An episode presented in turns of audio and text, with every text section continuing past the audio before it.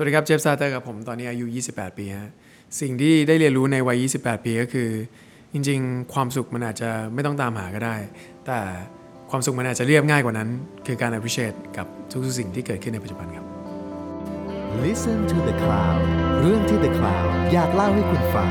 Coming of Age บทเรียนชีวิตของผู้คนหลากหลาย และสิ่งที่พวกเขาเพิ่งได้เรียนรู้ในวัยนี้ สวัสดีครับ นี่คือรายการ Coming of Age กับผมทรงกรดบางยี่ขันครับ นี่เป็นพอดแคสต์ของ The Cloud ที่เราจะชวนผู้คนมาพูดคุยกันถึงจุดเปลี่ยนครั้งต่าง ๆ ในชีวิต และสิ่งที่เขาได้เรียนรู้ในวัยต่าง ๆ นะครับ รับชมรับฟังกันได้นะครับ ทาง Spotify Apple Podcast แล้วก็ YouTube ครับผมสำหรับแขกรับเชิญของเราในวันนี้นะครับผมเป็นคนที่อยู่ในวงการเพลงมาแล้ว 10 ปีครับ8ปีแรกเป็นปีที่เขาเรียกว่า ไม่ดังก็ได้เนาะแต่ว่าปีนี้เป็นปีทองของเขาเลยฮะทำเพลง Go Inter มากมายมีแฟนคลับอยู่ทั่วโลกนะครับ แล้วก็ตอนนี้กลายเป็นพรีเซนเตอร์เยอะมากนะครับ ตั้งแต่มอเตอร์ไซค์จนถึงสินค้าแฟชั่นนะฮะ แล้วก็เพิ่งไปแข่งรายการเรียลลิตี้โชว์ฮะร้องเพลงที่จีนมานะครับ Call Me By Fire ซีซั่น3นะฮะ แล้วก็ล่าสุดครับ กำลังจะมีคอนเสิร์ต Asian tour ของตัวเองนะครับผม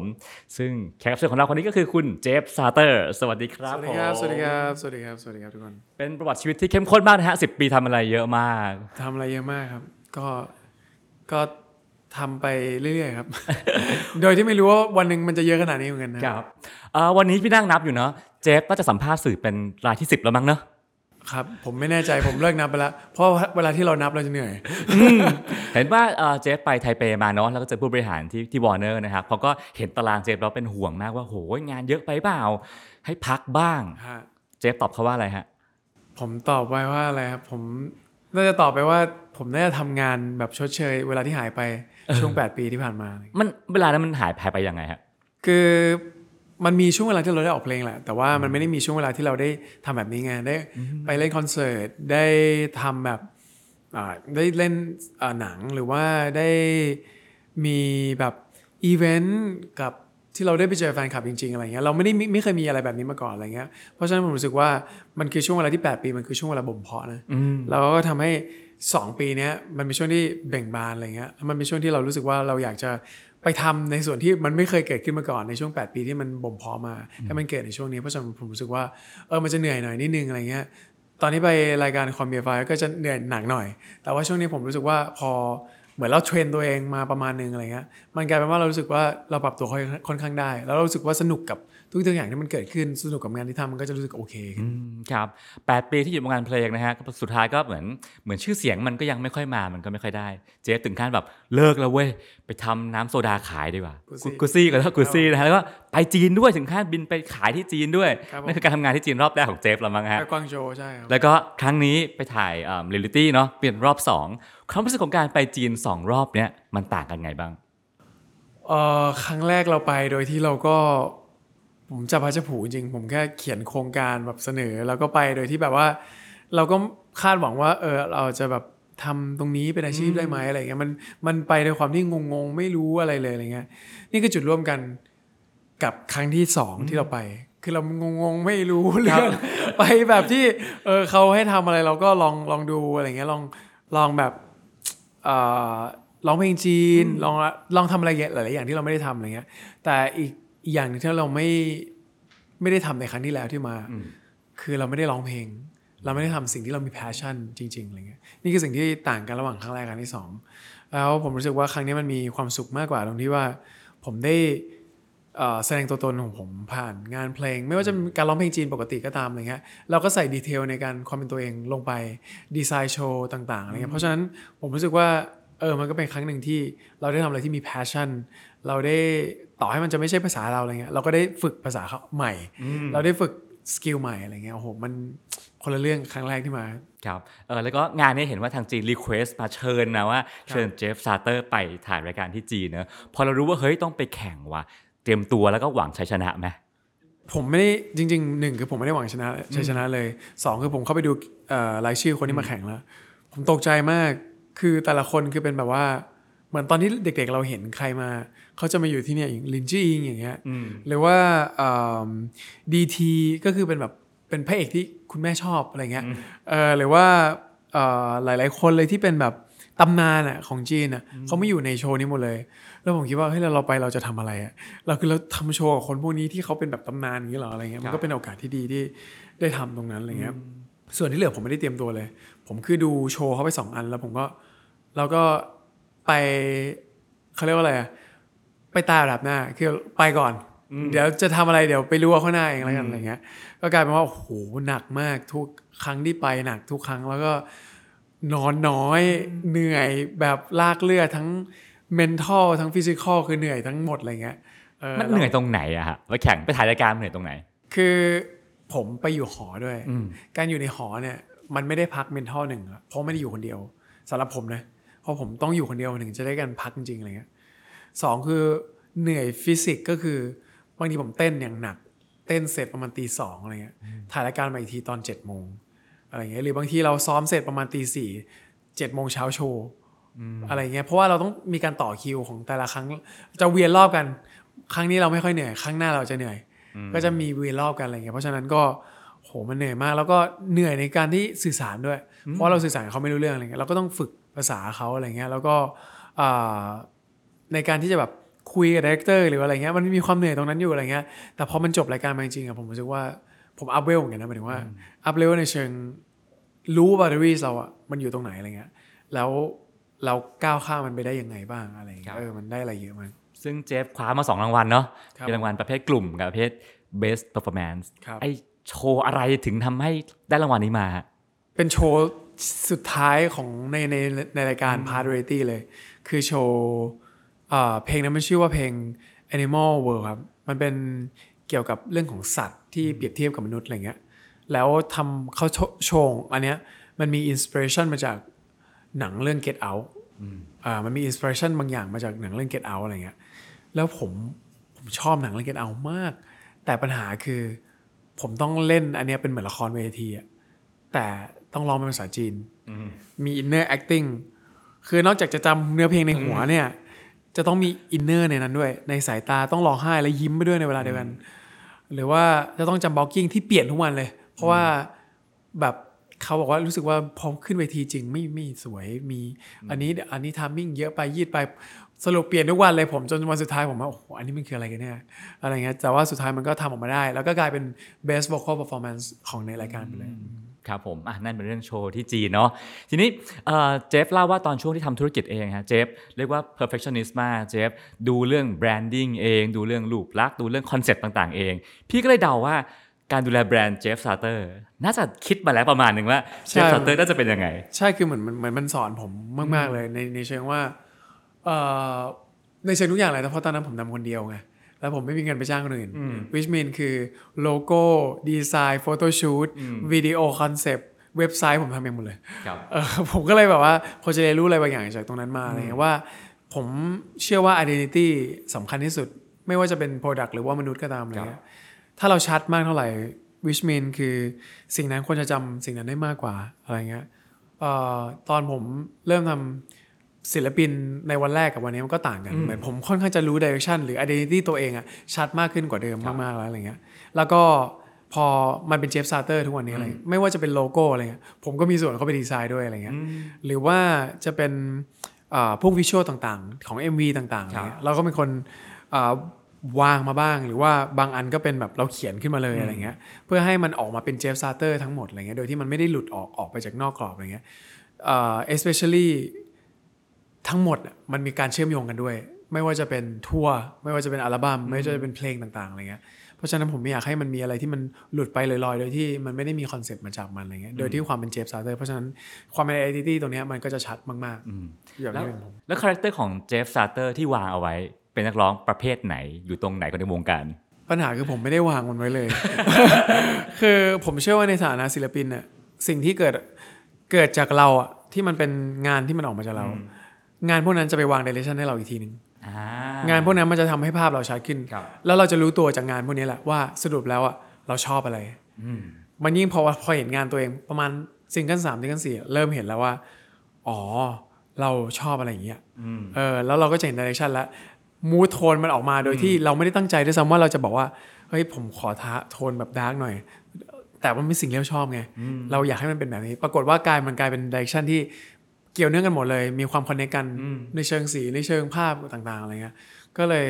เออผมรู้สึกว่าอันนี้เป็นจุดที่สำคัญมากๆ ในการที่เราอาจจะถ้าเราไม่รู้ว่าเราจะไปทางไหนในเชิง direction ครับเราวางสมมุติเราวางมาเลยว่าเจฟซัตเตอร์ต้องเป็นคาแรคเตอร์อย่างนี้อย่างนี้อย่างนี้ ตอนแรกมีครับวางว่าแบบนี้แบบนี้แต่ไม่ใช่ผมวาง จะแบบทีมช่วยกันวางครับอะไรเงี้ยกลายเป็นว่าผมลืมมันนั้นไปแล้ว ตอนทำเพลงอะให้ผลงานอะมัน lead เราดีกว่าครับ แล้วเราจะรู้เองว่าเราเป็นคนแบบไหนอะไรเงี้ยอืมแล้วการแต่งกายสไตล์ endogenous เนี่ยตั้งใจไหมไม่ครับผมชอบไปเลย ผมตอนแรกผมยังไม่รู้ซ้ำเลยว่ามันเรียกว่าอะไร คือแต่คือเราอะเสพความเป็นเจร็อกมา J-rock เออแบบ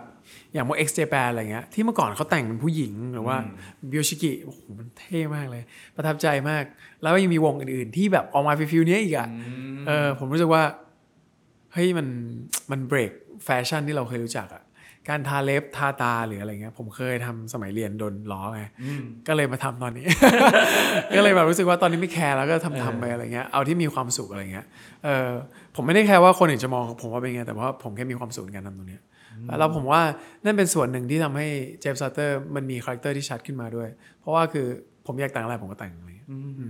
แล้วก็กลายเป็นหนึ่งในนักร้องที่ถูกเชิญไปทำงานกับแบรนด์แฟชั่นเยอะมาก หรือล่าสุดอย่างวาเลนติโนเนาะครับ อะไรทำให้เจฟซาเตอร์กลายเป็นเนื้อหอมในหมู่วงการแฟชั่นฮะเรียกว่าเนื้อหอม เออเอาเป็นว่าผมผมรู้สึกว่าน่าจะเป็นคือผมเชื่อว่าทุกแบรนด์แฟชั่นเน่ยเขามองหาสิ่งที่เป็น identity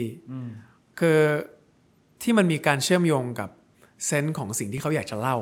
เพราะว่าทุกเสื้อผ้าทุกคอลเลกชันมันมีสิ่งที่เขาอยากจะเล่าอยู่ เขาให้หาคนที่เป็น deliver สิ่งเหล่านั้นออกมาผ่านเสื้อผ้าผ่านการแต่งกายของเรา ถ้าคนนี้ใส่เสื้อผ้าเราแล้วรู้สึกว่านี่คือภาพที่เราอยากเห็น เราอยากให้คนนั้นมาแต่งแต่งตัวแบบนั้นดีกว่าอะไรเงี้ย ผมว่าด้วยความที่กลิ่นอายงานเพลงหรือว่าสไตล์งานทำงานต่างๆอะไรเงี้ย มันไม่ใช่ว่าทุกแบรนด์จะมาบอกว่าเจมส์ซัตเตอร์เหมาะกับแบรนด์เราเนี่ยจะมีแบรนด์ที่มีกลิ่นอายคล้าย ๆกัน มาเจอกันแล้วทำงานด้วยกัน อย่างเงี้ยผมว่าด้วยความที่เรามาเจอกันตรงกลางด้วย identity เขาชัด identity เราชัดมาเจอกันแล้วบอก message ที่แบรนด์อยากให้บอก มันก็เลยเกิดเป็นว่ามันมีแบรนด์ที่หลาย ๆ คนที่แบบมีกลิ่นอายเดียวกันเข้ามาอะไรเงี้ยอืมครับผมอะทีนี้คุยเรื่องวงการเพลง 8 ปีแรกกันบ้างฮะคือถ้าถ้าเกิดณวันนี้เจฟมองย้อนกลับไปเนาะอะอะไรทำอะไรคือความแตกต่างระหว่างงานเพลง 8 ปีแรกกับงานเพลงปัจจุบันทำไมมันถึงไม่ไม่ดังเท่าวันนี้ ผมว่า สิ่งที่มันขาดหายไปมันคือเรื่อง identity เนี่ยแหละ มันยังไม่ชัด เพราะว่าเราเปลี่ยนโปรดิวเซอร์ไปเรื่อยอยู่หลายค่ายด้วยๆเอ่ออยู่หลายค่ายด้วย ผมแบบมันไม่ได้มีมาจากเราแบบเกิน 50%ด้วยซ้ำอะส่วนมากมันจะเป็นสิ่งที่ เอ่อดิวถูกดีไซน์มาให้เรามากกว่าที่เราจะดีไซน์ออกไป เพราะฉะนั้นผมก็เลยรู้สึกว่า ตรงนี้มันไม่คมมันไม่มันไม่ชัดสักทีว่าสุดท้ายเราอยากเป็นอะไรเงี้ยพอเรางงตัวเองคนฟังก็งงเหมือนกันเออแต่เพลงเพราะนะถูใช่กไหมแต่เพลงมันโอเค เพลงมันโอเคมันเพลงมันคือเพลงมันทำหน้าที่ของมันได้ดี แต่ว่ามันแค่ยังไม่ได้ใช่ตัวเราหมดร้อยเปอร์เซ็นต์เท่านั้นเองอะไรเงี้ยซึ่งช่วงนั้นเราก็ยังหาตัวเองไม่เจอด้วยซ้ำเหมือนกันอะไรเงี้ยผมว่า 8 ปีที่ผ่านมามันคือการเดินไปแล้วก็หาว่าจริง ๆ แล้วตัวเราอยู่ตรงไหนมากกว่าอะไรเงี้ยเออมันก็เลย ผมว่ามันก็เป็นบันไดก้าวหนึ่งเหมือนกัน ที่ทำให้เรารู้ว่าเราอยากโปรดิวเพลงเองอะไรเงี้ยแล้วการที่คนจำเพลงได้จำนักร้องไม่ได้มันเจ็บปวดไหมผมว่ามันไม่ไม่เชิงเจ็บปวดนะครับ แต่ว่าคือผมในฐานะศิลปินอะแค่งานมันออกไปแล้ว มันสามารถไปช่วยใครบางคนได้หรือว่ามันไปช่วยอืม เหมือนคนที่เขาฟังอยู่หรือเขาดูซีรีส์หรือว่าดูอะไรอยู่อย่างเงี้ยมันตอบโจทย์ในฐานะศิลปินแล้วอะไรเงี้ยมันไม่ได้มันไม่ได้เจ็บปวดตรงนั้น แต่ว่าสิ่งที่ผมอยากให้เกิดขึ้นจริงอะคือผมอยากเล่นคอนเสิร์ตแล้วผมอยากไปเจอผู้คน อันนั้นอะถ้าสมมุติว่าเขาไม่ได้รู้จักเราอะไรเงี้ยมาเจอกันที่คอนเสิร์ตก็ได้ มาเจอกันที่เฟสติวัลก็ได้ เราจะได้รู้จักกัน อันนั้นเป็นสิ่งที่ต่อให้ไม่รู้จักกันอะเฮ้ยเรามาเจอกันก็ได้อะไรเงี้ยซึ่งก็ได้เจอคนเลิกใช่ได้ได้คอนเสิร์ตแล้วแล้วก็มีคนดูอยู่ประมาณ ครั้งแรกอะครับครับ ครั้งแรกประมาณ 3 คน ใช่แต่ว่าครั้งแรกประมาณ 3 คนก็คือพ่อแม่ผมเองแล้วคนดูห่างๆ ไม่รู้ใครเขาก็อาจจะบอกให้ยนึงเองเป็นใครอะไรอย่างงี้ แต่ว่าคือผมรู้สึกว่าการที่เขาไม่รู้จักเราอะมันก็ไม่ได้เปิดโอกาสให้เราได้มีคอนเสิร์ตด้วยไงครับเพราะฉะนั้นผมว่าที่มันไปด้วยกันอย่างเงี้ยมันผมว่าโอเคเออพูดเรื่องความ dark เนาะอะไรทำให้หลงไหลความ dark ผมไม่ได้ ผมไม่ได้หลงไหลกับความ dark แต่รู้สึกว่าความ dark มัน attract มา attract ผมเข้าไปหาอะไรเงี้ยเออตั้งแต่เด็กผมจะเป็นคนที่ชอบอ่านการ์ตูนสยองขวัญมาก แบบจำได้ว่าหนังสือการ์ตูนชุดแรกที่แม่ซื้อให้อะจะเป็นเรื่องชั่วโมงเรียนพิศวง ตอนนี้ไม่รู้ยังมีขายอยู่หรือเปล่า แต่ว่ามี 12 13 เล่มจบผมจำไม่ได้ มันเป็นเรื่องสั้นสยองขวัญที่รวมๆกันคล้ายๆของจุนจีโต้เนี่ยแหละครับแล้วเป็นแบบอะไรที่เรา mind blow มากแล้วรู้สึกมีความสุขทุกครั้งที่อ่านอะไรเงี้ยดูอ่านเสร็จก็หาที่เป็นสยองขวัญมาอ่านต่ออีกอะไรเงี้ยแบบหลายเรื่องมากๆที่เกี่ยวกับตอนนี้ แม่ก็ชอบแม่ก็หาซื้อมาหาซื้อมาแบบบางเรื่องแบบโหดมากอะไรเงี้ยเกี่ยวกับแบบแม่มดหรืออะไรเงี้ยก็ก็ซื้อมา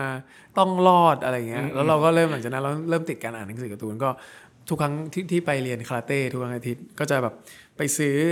หนังสือการ์ตูนกลับมาอ่านที่บ้านอะไรเงี้ยเอ่ออาทิตย์ละสี่เล่มอาทิตย์ละสี่เล่มอาทิตย์ละสี่เล่มตลอดอะไรเงี้ยจนแบบว่าเราเรากลายเป็นว่าเหมือนติดติดความเป็นกลิ่นอายของความเป็นดาร์กหรือกลิ่นของเอ่อมวลตรงเนี้ยที่มันมีความซับซ้อนความดีฟความอะไรบางอย่างอะไรเงี้ยมาอยู่ในตัวเราโดยที่เราไม่รู้ตัวอะไรเงี้ยแล้วมันออกมาทางผลงานเพลง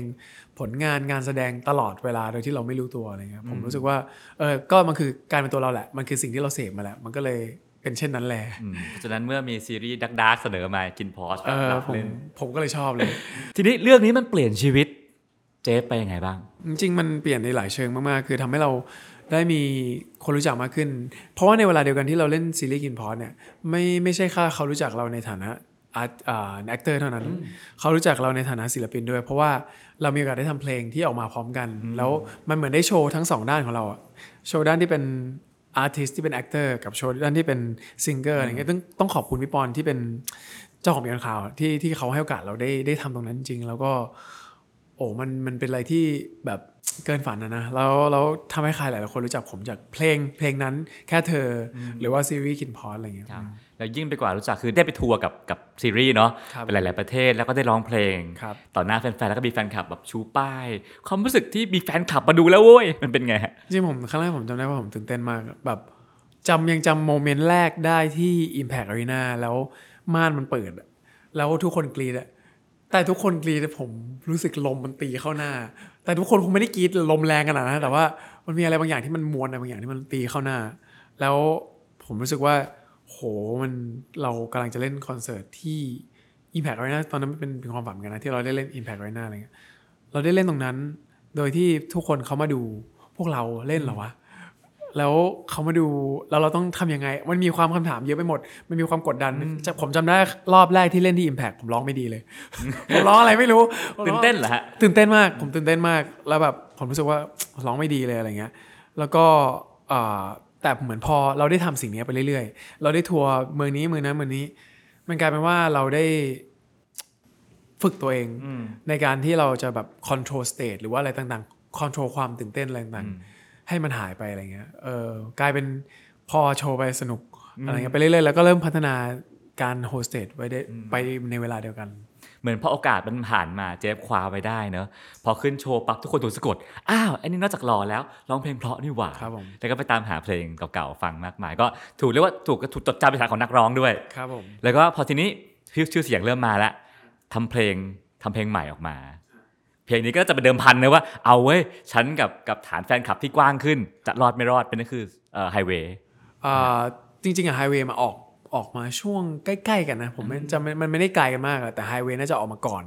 สักพักเลยอะครับแล้วผมว่าจำได้ว่าช่วงเวลาเดียวอะที่ออกเพลงแค่เธอ เพลงต่อไปคือเพลงแค่เงา แล้วมันชื่อแค่เหมือนกันผมก็เลยจำได้ แค่เธอแค่เงาคนก็งงสับสนกันอยู่แต่ว่า ก็เป็นผลงานครั้งแรกที่เหมือนแบบว่าออกหลังจากแค่เธออะไรเงี้ยก็เป็นการแบบเฮ้ยมันจะเป็นยังไงบ้างในในในใน way ที่เราแบบ อันนี้คือ part ศิลปินเดี่ยวจริง ๆ เลย กับ part ที่เป็นเพลงประกอบ ซีรีส์อะไรเงี้ยครับก็เราก็เราก็ดูแล้วเราก็รู้เออมันก็เอ้ยมันก็ค่อนข้างดีนะที่แล้วก็มีโอกาสให้เราได้ไปเล่นที่นู่นที่นี่ด้วยอะไรเงี้ยเออช่วงนั้นก็สนุกมากทัวร์หลายที่มากๆเหมือนกัน แล้วก็ดังเลยถูกไหมครับ ผมก็ไม่แน่ใจเหมือนกันเออผมก็จริง ๆ ครั้งแรกที่ไปเล่นน่ะ ผมจำได้เป็นศูนย์การค้าหนึ่งแล้วก็ออกมาปุ๊บผมอะไม่ได้คิดอะไรเลยผมรู้สึกว่าเฮ้ยจะมีคนมาดูเราหรือเปล่า เพราะว่ามันมีทรามาอะไรบางอย่างที่เคยเกิดขึ้นว่าแบบเออมันไม่มีใครมาดูเลยจากคนดูสามคนใช่แล้วครั้งเนี้ย พอออกมาปุ๊บทุกคนแบบเยอะมากผมจำได้ว่าเยอะมาก ชั้นสองก็คือมีคนเต็มเลยอะไรเงี้ยแล้วก็โอ้โหเราได้เล่นคอนเสิร์ตแบบที่เราอยากเล่นแล้วอะอะไรจริงๆตอนนั้นที่แบบพูดกับตัวเองอะไรเงี้ยก็เออไม่รู้ว่าเราจะทำตรงนี้ได้นานแค่ไหน แต่ว่าโมเมนต์นี้มันคือ achievement หนึ่งเลยในชีวิตอืมอืมก็ถือว่าเอ่อตอนที่ทัวร์กับ กับกับซีรีส์ก็เป็นนักแสดงไปร้องเพลงเนาะครับอันนี้คือเป็นนักร้องเต็มตัวครับผมแล้วก็แบบโอ้สักเซสมากแล้วก็พี่ว่ามาตอกย้ำกับตอนที่ทำเพลงเออลืมไปแล้วว่าลืมยังไงครับโอ้นี่แมสสุดๆ ทั้งบ้านทั้งเมืองครับตอนแต่งตั้งใจให้แมสไหมไม่ครับ คือผมว่าหนึ่งหนึ่งหนึ่งเขาเรียกอะไรนะหนึ่งปัจจัยที่ทำให้เพลงเนี้ยมันมันหลายๆคนรู้สึกคอนเน c กกับมันนะเพราะว่าผมแต่งจำได้ว่าผมกลับมาจากงานศพเพื่อน แล้วแล้วเพื่อนเป็นเพื่อนที่แบบ เฮ้ยสนิทกันในตอนมัธยมอะไรเงี้ยเราก็ยังเจอกันผมยังเจอเขาอยู่เลยแบบ ไม่นานมาเนี้ยอะไรเงี้ยแล้วเขาเสียชีวิตเราก็แบบเราก็ช็อกแล้วเราก็เฮ้ยมันมีความรู้สึกหนึ่งเกิดขึ้นมาอะไรเงี้ยเออความรู้สึกเสียใจความรู้สึกเฮ้ยมันยังไงว่าการลืมมันคือยังไงวะอะไรการลืมคนคนหนึ่งมันคือยังไงวะอะไรเงี้ยกลับมาถึงบ้านเสร็จปุ๊บหยิบกีตาร์เราก็เริ่มมี voice memo ที่ผมอัดไว้ มันจะมีหลายอัน แล้วอยู่ดีๆ มันก็เป็นวันนี้เนียขึ้นมา แล้วก็อยู่ดีๆคำพวกนั้นก็ร้อยเรียงมาโดยที่ผมก็แบบร้องไปรอบเดียวอะคำที่ผมร้องตรงนั้นอะในเดโมแรกที่ตรงนั้นอะในคอมอะมันเป็นคำเดียวกันกับคำที่มันเป็น finish product เลย มันการเดียวกันเดเลย ผมไม่ได้เปลี่ยนอะไรมันเลย เหมือนมันเป็นสิ่งที่ออกมาจากใจเราจริงๆ มันก็เลยกลายเป็นว่ามัน connect กับคน แล้ววันนั้นที่เพลงมันร้อยล้านวิว มันเป็นยังไงบ้าง คือ10ล้านผมก็ตกใจแล้วฮะ10ล้านผมก็โอ้โห เรามีเพลง10ล้านวิวด้วยเหรอครับเนี่ย เออเอ่อ แล้ววันหนึ่งตอนตอนนั้นผมจำได้ว่าแค่เธอเป็นเพลงที่คนฟังเยอะมากที่สุดประมาณ 40 50 ล้านวิวประมาณนี้ แล้วเอ่อวันหนึ่งมัน surpass ตรงนั้นไปได้อะไรเงี้ยมันก็เออมันก็น่าประทับใจ แต่ส่วนหนึ่งผมรู้สึกว่าเราก็ต้องทิ้งตรงนี้เหมือนกัน ทิ้งเรื่องยอดวิวไปเพราะว่ามันเป็นเขาเรียกอะไรเป็นอิทที่จะบล็อกเราไม่ให้ไปต่อเหมือนกัน เราต้องทิ้งความสำเร็จตรงนั้นไปด้วยในเวลาที่กันชื่นชมมันก็ทิ้งมันด้วย แล้วเราจะได้ไปต่อโดยที่แบบ พอเราสนใจเรื่องยอดวิวมาก เราจะสูญเสียตัวตนไปเออแต่เพราะว่าเราไม่ได้สูญเสียตัวตนไป เราเลยสร้างผลงานที่มีคนชื่นชอบได้มาก เพราะฉะนั้นมันเราต้องกลับไปสู่จุดที่เราเป็นเราเสมออะไรเงี้ยอืมตอนทำเพลงแต่ละเพลงมาเสนอค่ายที่ที่วอร์เนอร์ฮะคิดเรื่องความดังไหมไม่ได้คิดเลยครับผมจำได้ตอนนั้นร้องเพลง comedy เนี่ยแหละในห้องเนี่ยใกล้ๆตรงเนี้ยร้องให้เขาฟัง แล้วก็ไม่ได้คิดว่าจะเป็นยังไง แล้วผมก็ทำ demo มาเยอะประมาณ 3 เพลง ไม่ได้ใช้สักเพลงเออเออแล้วก็ ไม่ได้คิดเลยว่าแบบวันหนึ่งจะมา produce เพลงเอง เพราะเพลงแรกผมไม่ได้ produce เอง ผมเขียนเนื้อเมโลดี้เล็กน้อยๆอะไรเงี้ย แต่สุดท้ายแล้วเหมือนแบบว่าจิตใจข้างในอะมันอยากจะ express อะไรบางอย่าง เออ มันก็เลยกลายมาว่าเริ่มทำเองทั้งหมดเหมือนกันอืมครับเมื่อกี้คุยกับพี่ราฟวอร์เนอร์นะฮะว่า เอ้ยเพลงของเจฟถ้ามองในสายตาของของของชาวโลกมองเข้ามานะ เห็นความพิเศษอะไรบ้างนะพี่ราฟบอกว่าอย่างหนึ่งคือมีความเป็นไทยอยู่ในนั้นอยู่ในอยู่ในเมโลดี้ซึ่งมันไม่เหมือนเคป๊อปทำให้เพลงเนี้ยพออยู่ในเวทีโลกแล้วอะมันถูกจดจำว่าเป็น T-pop หรือเป็นมีความเป็นไทยอยู่ สิ่งนั้นตั้งใจปะเออผมมีความเชื่อว่าทุกประเทศมีเสน่ห์ของตัวเอง อย่างผมฟัง Gento เงี้ยฟิลิปปินส์โหโคตรเท่เลย มีความเป็นแบบความ Gento ความที่เขาแบบฝ่าฟันอะไรมาอะไรเงี้ยความฟิลิปปินส์ป๊อป P-pop อะไรเงี้ยความเคป๊อปอะไรเงี้ยผมชอบมาก หนึ่งใน inspiration หลาย ๆ อย่าง ก็คือมาจาก K-pop BTS Stray Kids whatever อะไรเงี้ยผมเนี่ย รู้สึกว่าเราต้องมีซาวของตัวเองซาวที่เป็นเราอะโดยที่มันเกิดมาจากอะไรซาวที่เป็นเรามันเกิดมาจากสิ่งที่เราฟังมาตอนเด็กๆไงแม่บ้านผมชอบเปิดเพลงหมอลำเนี่ยวันนี้ตอนเช้าผมเปิดอยู่เลย แต่ว่าคือแบบผมชอบเพลงลูกทุ่งบ้างผมฟังบ้างเฮ้ยมันมีกลิ่นอายที่มันหาที่ไหนไม่ได้แล้วนะนอกจากประเทศไทย แล้วมันเกิดมากับผมเกิดมากับมันอะไรเงี้ยผมเลยรู้สึกว่า ถ้าเราเอาซาวที่เราเกิดมาอยู่กับมันมาตลอดอะแล้วมาผสมกับความเป็น modern ความเป็น music อะไรก็แล้วแต่ นี่คือสิ่งใหม่ที่จะไม่หาหาไม่ได้จากที่ไหนละ นอกจากตรงเนี้ยเออผมก็เลยพยายามใส่ความตรงนั้นนะเข้ามา โดยที่ blend in ไม่ให้มันรู้สึกว่า โอ้ยไทยไทยไทยแบบไทยแบบขนานแท้อะไรเงี้ย มันไม่มีความไทยที่มันแบบในแบบของเราอะไรเงี้ยเออไทยทุกคนก็จะมีแบบไทยในแบบของตัวเอง นี่คือไทยในแบบของเราครับเอ่อเพราะฉะนั้นผมอยากให้ ตรงเนี้ยมันเป็นเอกลักษณ์หนึ่งที่นอกจากจะบอกกับผลงานของเอ่อคนทั้งโลกว่าใน sound แบบ Jeff Satur มันเป็นแบบนี้ ไม่ได้บอกด้วยนะว่ามันคือความเป็นไทย แต่มันคือซาวที่เป็นแบบนี้ นี่คือสิ่งที่เราชอบ เพราะจะมีตัวอย่างไหมอย่างเช่นในดึมๆนอกจากเสียงพินแล้วอะนะครับผมมีอะไรที่มันมีความเป็นไทยอยู่ในนั้นเอ่อถ้าให้พูดอาจจะไม่ค่อยมีใครสังเกต แต่มันคือท่อน pre-hook ที่ร้องว่าเคยทรมานแต่ฉันเริ่มเดินช้ามันคือ pentatonic scale ที่ใช้ในดนตรีไทยนี่แหละครับ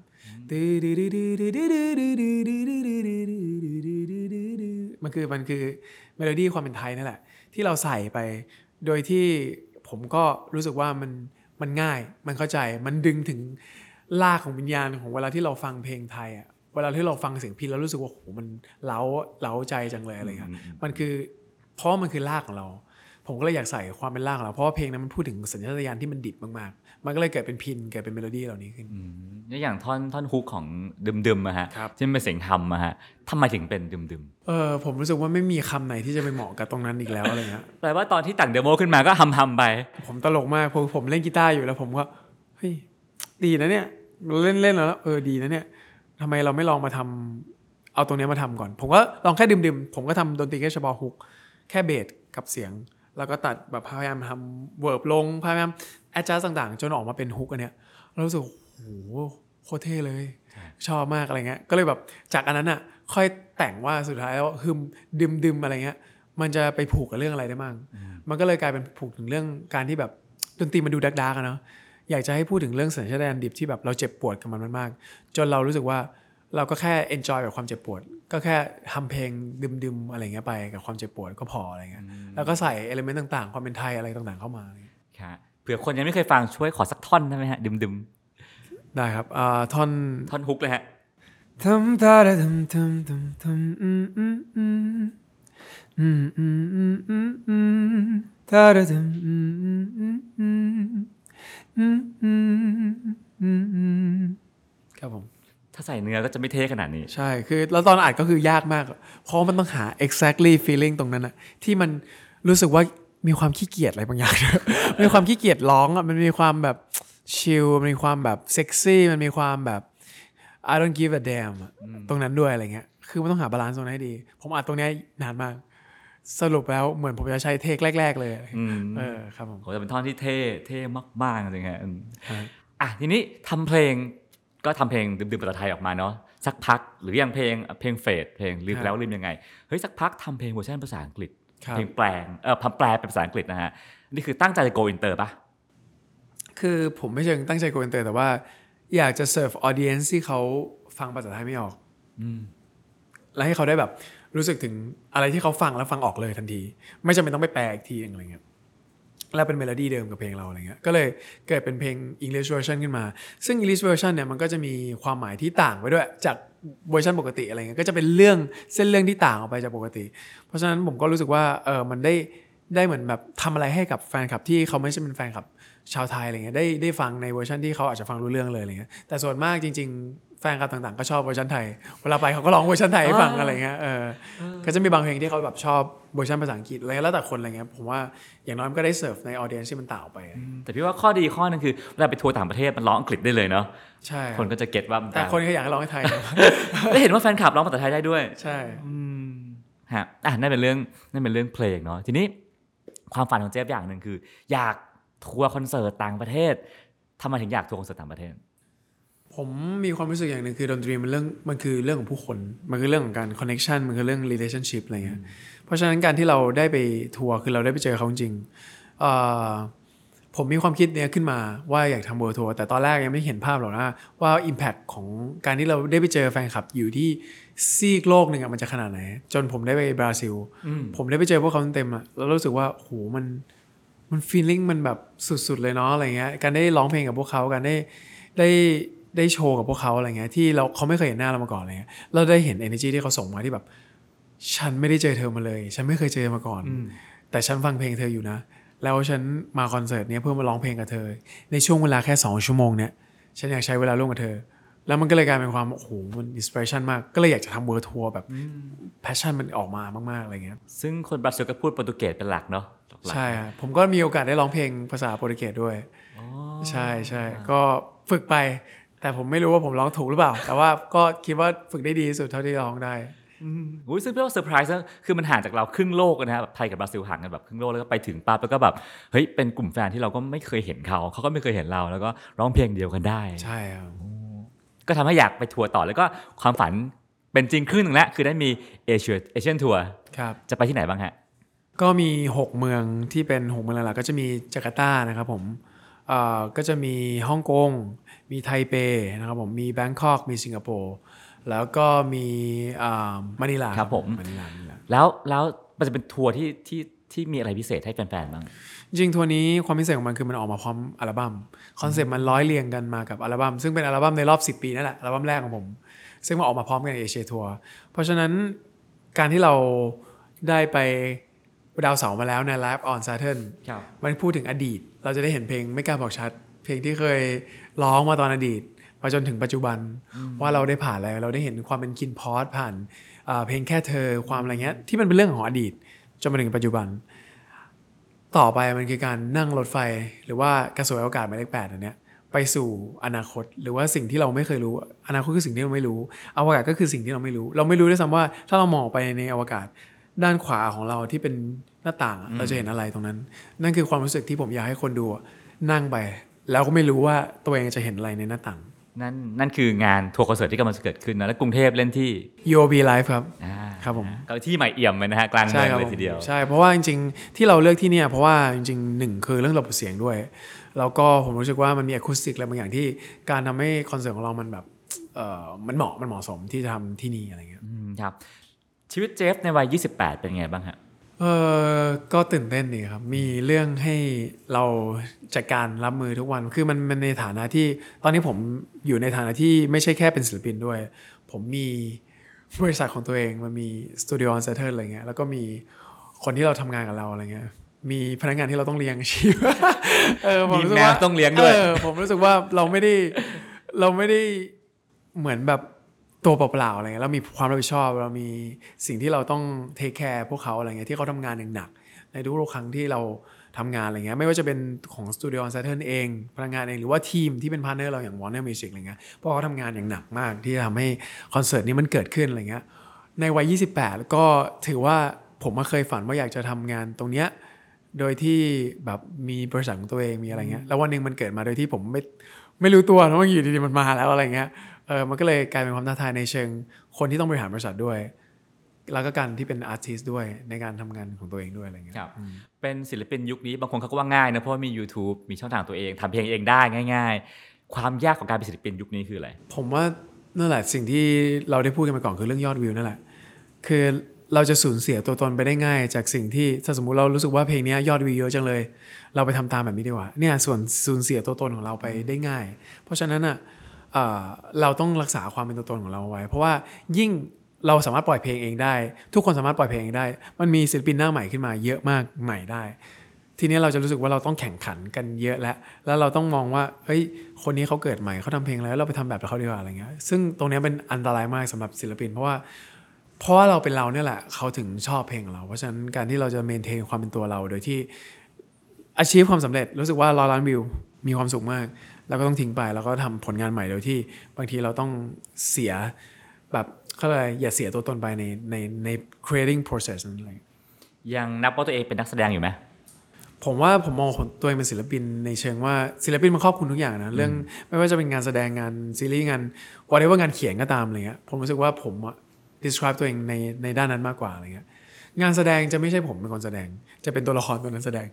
งานศิลปินคือผมทำเอง เพราะฉะนั้น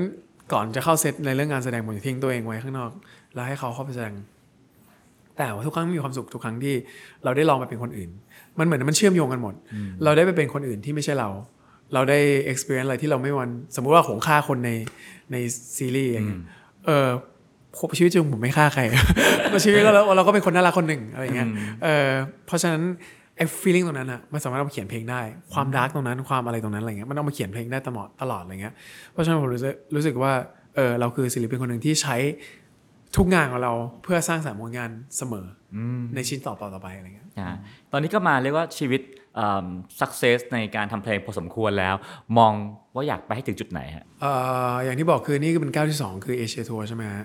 มันก็จะมี World Tour ที่คำพินับอันนี้คือจุดที่ผมอยากจะไปให้ถึงจุดนั้นจริงอะไรเงี้ย แล้วก็จุดที่มันหลัง World Tour ทุกคนจะถามว่าเออหลัง World Tour ทำอะไรอะไรเงี้ยถ้าสมมติมันสำเร็จขึ้นได้จริงอะไรเงี้ยผมจริงอยากทำเพลงอาจจะทำไปควบคู่กันก็ได้ เพลงที่มัน global จริงๆที่แบบ ที่เป็น global อะที่คนสามารถติดเข้าใจ Billboard แมส chart ใช่ใช่ที่มันแบบคนสามารถจับต้องมันได้แล้วมันก็บอกทำให้เราได้เอ่อเหมือน stand อยู่บน world stage ได้มันแข็งแรงขึ้นอะไรเงี้ย ผมอยากจะมีตรงนั้นแล้วก็ไม่ใช่แค่ในเรื่องผลงานของเพลงเท่านั้นอะไรเงี้ย มีผลงานหนังที่ผมโอเค อยากจะลองไปเล่นแบบในในใน global stage มากขึ้นอะไรเงี้ย เพราะว่ามันเป็นความฝันเหมือนกันตั้งแต่เด็กที่แบบ เราดู Marvel เราดู เราดูหนังแบบ เราดู Hannibal เราดู Silence of the Lambs เราดูหนังที่มันแบบเยอะมากที่มันมาจากฮอลลีวูดหรือว่าจากทุกที่อะไรเงี้ย เราอยากเราอยากเห็นตัวเองอยู่บนนั้นเหมือนกัน เราอยากเราอยากทำอะไรแบบนั้นเหมือนกันอะไรเงี้ยอืมทำเพลงใช้เวลาประมาณ 8 ปีเนอะกว่าจะครับผม กว่าจะไปนที่รู้จักได้ฮะ แล้วการ go inter ที่แบบ success ระดับ inter อะวางแผนไว้ให้ตัวเองกี่ปี ผมว่าสิ่งหนึ่งที่สำคัญเลยคือ อย่าวางแผน plan no plan plan no plan ผมผมว่า work ที่สุดสำหรับตัวผมมันครับ คือวิธีการแต่ละวิธีการเหมาะกับคนแต่ละคน อืม นี่คือวิธีการที่เหมาะของสำหรับผม คือบางทีเรา plan เรา plan คร่าวๆได้ แต่ถ้าสมมติว่า plan ว่าปีนี้จะต้องตรงนี้ตรงนี้ตรงนั้นอะไรเงี้ย ผมว่าไม่ work เอาเป็นว่าตอนนี้เรารู้สึกว่าอยากทำอะไรเรารีบทำก่อน เรารีบทำก่อนเพราะว่าสมมติว่าเรา plan ใช่ไหมผมก็จะรอไปให้ถึง plan แล้วผมค่อยทำแต่ถ้าสมมุติว่ามันต้องทำแล้วตอนนี้ emotion มันมาตอนนี้แล้ว ก็ต้องทำตอนนี้แล้วปล่อยตอนนี้เลย สมมุติว่า global track ที่บอกอยากทำในอนาคต ผมอยากทำตอนนี้ผมก็ทำเลยอะไรเงี้ยอย่าไป fix ว่าตัวเองต้องทำอะไรเวลาไหน แต่ว่ามีแผนคร่าวๆได้ มันเหมือนกับพล็อดนิยายอะ ระหว่างตอนกลางกับตอนท้าย แต่ระหว่างทางอะอย่าไป fix ว่ามันต้องเป็นยังไง เพราะว่าตอนนี้ระหว่างเขียนเราอาจจะมีได้ magic moment อะไรมาใหม่ๆทำให้เส้นเรื่องมันสนุกกว่าที่เป็นเป็นก็เป็นได้อืมเจฟเป็นคนที่อ่านหนังสือเยอะเนาะแล้วก็เขียนหนังสือด้วยอะอ่านหนังสือก่อนอ่านหนังสือแนวไหน ผมส่วนมากอ่านประวัติศาสตร์อะไรเงี้ยปรัชญาบ้างอะไรเงี้ยเอ่อส่วนมากแล้วก็อ่านนิยายอ่านนิยาย จะเป็นวรรณกรรมเยาวชนบ้างอ่านเอ่อส่วนมวกแบบที่เป็นไลฟ์โนเวลอะ ผมชอบดูเป็นอนิเมะมากกว่าอ่าเอ่อแต่ว่าก็จะมีบางครั้งที่แบบเอออ่านนิยายที่เป็นแปลมาบ้างอะไรเงี้ย แต่แต่หนักๆข้าวจะเป็นเรื่องประวัติศาสตร์มากกว่าผมเคยเอามูซาชิฉบับท่าประจันทร์ไปนั่งอ่านในห้องเรียนครับเพราะว่าผมไม่อยากเรียน ผมอยากอ่านนิยายตรงนี้เล่มมันเล่มเท่านี้ใช่แล้วผมอ่านจบสองสามรอบผมอ่านจบประมาณสามรอบด้วย เพราะว่ามันเป็นมันเป็นนิยายที่สืบเนื่องมันเป็นเรื่องของมุซาชิมินาโมโตะมุซาชิเนาะวากาบอลที่เป็นอ่า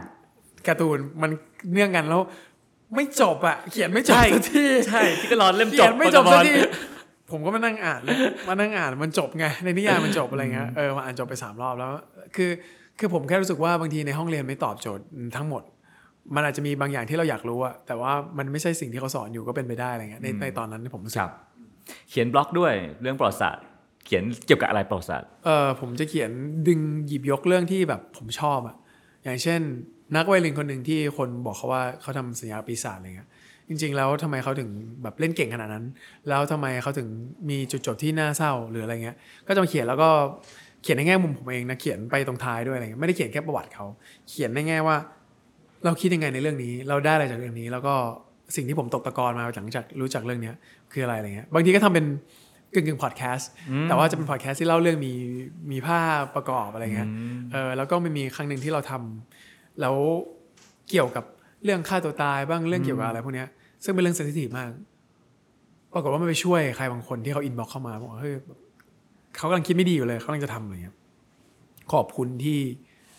คลิปผ่านนี้มันมันมันผ่านหน้า feed เขาอะไรเงี้ยทำให้เขาได้ดูแล้วเขาก็รู้สึกดีขึ้น หรือว่าบางงานกลายไปเป็นสื่อการสอนของมหาลัยที่แบบมจุฬาหรืออะไรสักอย่างอะไรเงี้ยที่เขาขอไปเปิดในห้องอะไรเงี้ยก็เออน่าภูมิใจอะไรเงี้ย บล็อกมีคนอ่านคนตามเยอะมากเห็นว่าจะแสนประมาณแสนนะแสนครับก็แต่ไม่ยอมเปิดเผยว่าชื่ออะไร พวกเราเลยเข้าไปอ่านไม่ได้ทำไมถึงไม่เปิดเผยตัวครับ คือผมว่าบางทีมันเป็นประเด็นที่เซนซิทีฟมากบางบางจุดอะไรเงี้ยผมไม่ได้อยากให้มันมาจำกัดว่าผมต้องเขียนอะไรแบบไหนอะไรเงี้ยเพราะว่าคำวิจารณ์มันมีอยู่แล้วแหละ แต่ว่าอยากให้มันฉีกออกจากกันอะไรเงี้ยวิจารณ์ก็วิวิจารณ์ผมในฐานะ คนนั้นที่เป็นนักเขียนอะไรเงี้ยเออมันแยกกันอยู่อะไรเงี้ยเราจะได้มีอิสระในการเขียนด้วย แล้วก็จริงๆผมว่าเชื่อแหละว่าอ่าคุณวันเสาร์หรือแฟนคลับผมบางคนอะเขารู้แล้วแหละว่าผมเขียนเพจไหนเขาเก่งมากเพจสื่อมันไม่ยากเท่าไหร่ แต่เขาก็เลือกที่จะไม่บอกกันอะไรเงี้ยเออซึ่งมันก็เป็นแบบความน่ารักตรงนั้นครับผมอะมาถึงคำถามสุดท้ายแล้วนะฮะก็เป็นนักเขียนด้วยเป็นนักสนใจเรื่องประวัติศาสตร์ด้วย สมมุติว่าต้องเขียนประวัติของเจฟซาเตอร์คิดว่าจะเล่าเรื่องตันนี่ยังไงฮะ เออยังไม่ถึงเวลาเล่านะแต่ว่าคือมันก็คือ ผมก็จะเล่าในทุกแง่มุมอะมันมันมันไม่ได้มีแง่ที่มันสดใสอย่างเดียวอะมันมีแง่ที่ คือผมเชื่อว่าชีวิตมนุษย์ทุกคนอะมันคือหนังเรื่องหนึ่งเราเป็นตัวละครหลักในชีวิตเราแล้วเป็นตัวประกอบในเรื่องคนอื่น เพราะฉะนั้นอะมันมีเรื่องให้เล่ามากมาย เพราะว่าหนังไบกอฟฟี่ต่างๆ เราเห็นอยู่แล้วว่าชีวิตเราอะบางทีมันยิ่งกว่านิยายนะมันยิ่งกว่าหนังอีกนะอะไรเงี้ย เพราะฉะนั้นถ้าจะให้นิยามก็คือ ผมว่าผมจะเล่าถึงเรื่องของผู้ชายคนหนึ่งที่มันมันหัวรั้นมากๆ ที่มันแบบว่าไม่อยากได้ความช่วยเหลือจากใครอยากทำแต่ก็ทำไม่ได้ ก็แบบทุลักทุเลมากๆอะไรเงี้ย จนวันหนึ่งอะแบบ passion มันกลับมาเรียก ตัวของคนนั้นให้กลับไปทำในสิ่งที่ตัวเองฝันมาตลอดว่าอยากทำแล้วก็ได้อาชีพอะไรบางอย่างในชีวิต แล้วก็ได้มีเป้าหมายในชีวิตจากงานที่เขาทำมากกว่าสิ่งที่เขาอยากจะมากกว่าเขาตั้งเป้าหมายให้ตัวเอง แต่ผลงานตั้งเป้าหมายให้เขามากกว่า ซึ่งฉากพีคของเรื่องน่าจะเป็นฉากไหน อาจจะไม่เกิดกันได้นะพี่อ่า ครับผมก็ต้องรอชมต่อไปนะฮะทั้งหมดนั่นก็คือชีวิตของเจฟซาร์เตอร์ในวัย 28 ที่เข้มข้นสุดๆนะฮะผ่านจากจุดที่พยายามในการทำเพลงมาจนถึงแทบจะเลิกทำเพลงแล้วฮะไปขายโซดาแล้วนะฮะครับท้ายก็โชคชะตาพาเขากลับมาสู่วงการเพลงเป็นบุญของพวกเราเนาะที่ได้ ฟังเพลงดีจากเขานะฮะแล้วก็ตอนนี้ go inter แล้วก็มีงานดีๆอีกมากมาย แล้วก็โปรเจกต์ในอนาคตอีกเยอะมากนะฮะซึ่งผมว่านี่น่าจะทำให้พวกเรารู้จักกับ Jeff Satur มากขึ้นนะครับครับผมตอนนี้ก็เวลาของเราก็หมดลงแล้วนะครับครับต้องผมขอบคุณเจฟมากๆนะครับผมขอบคุณครับขอบคุณครับผมติดตามเรื่องราวดีๆ และรายการอื่นๆจาก The Cloud ได้ที่ readthecloud.co หรือแอปพลิเคชันสำหรับฟังพอดแคสต์ต่างๆ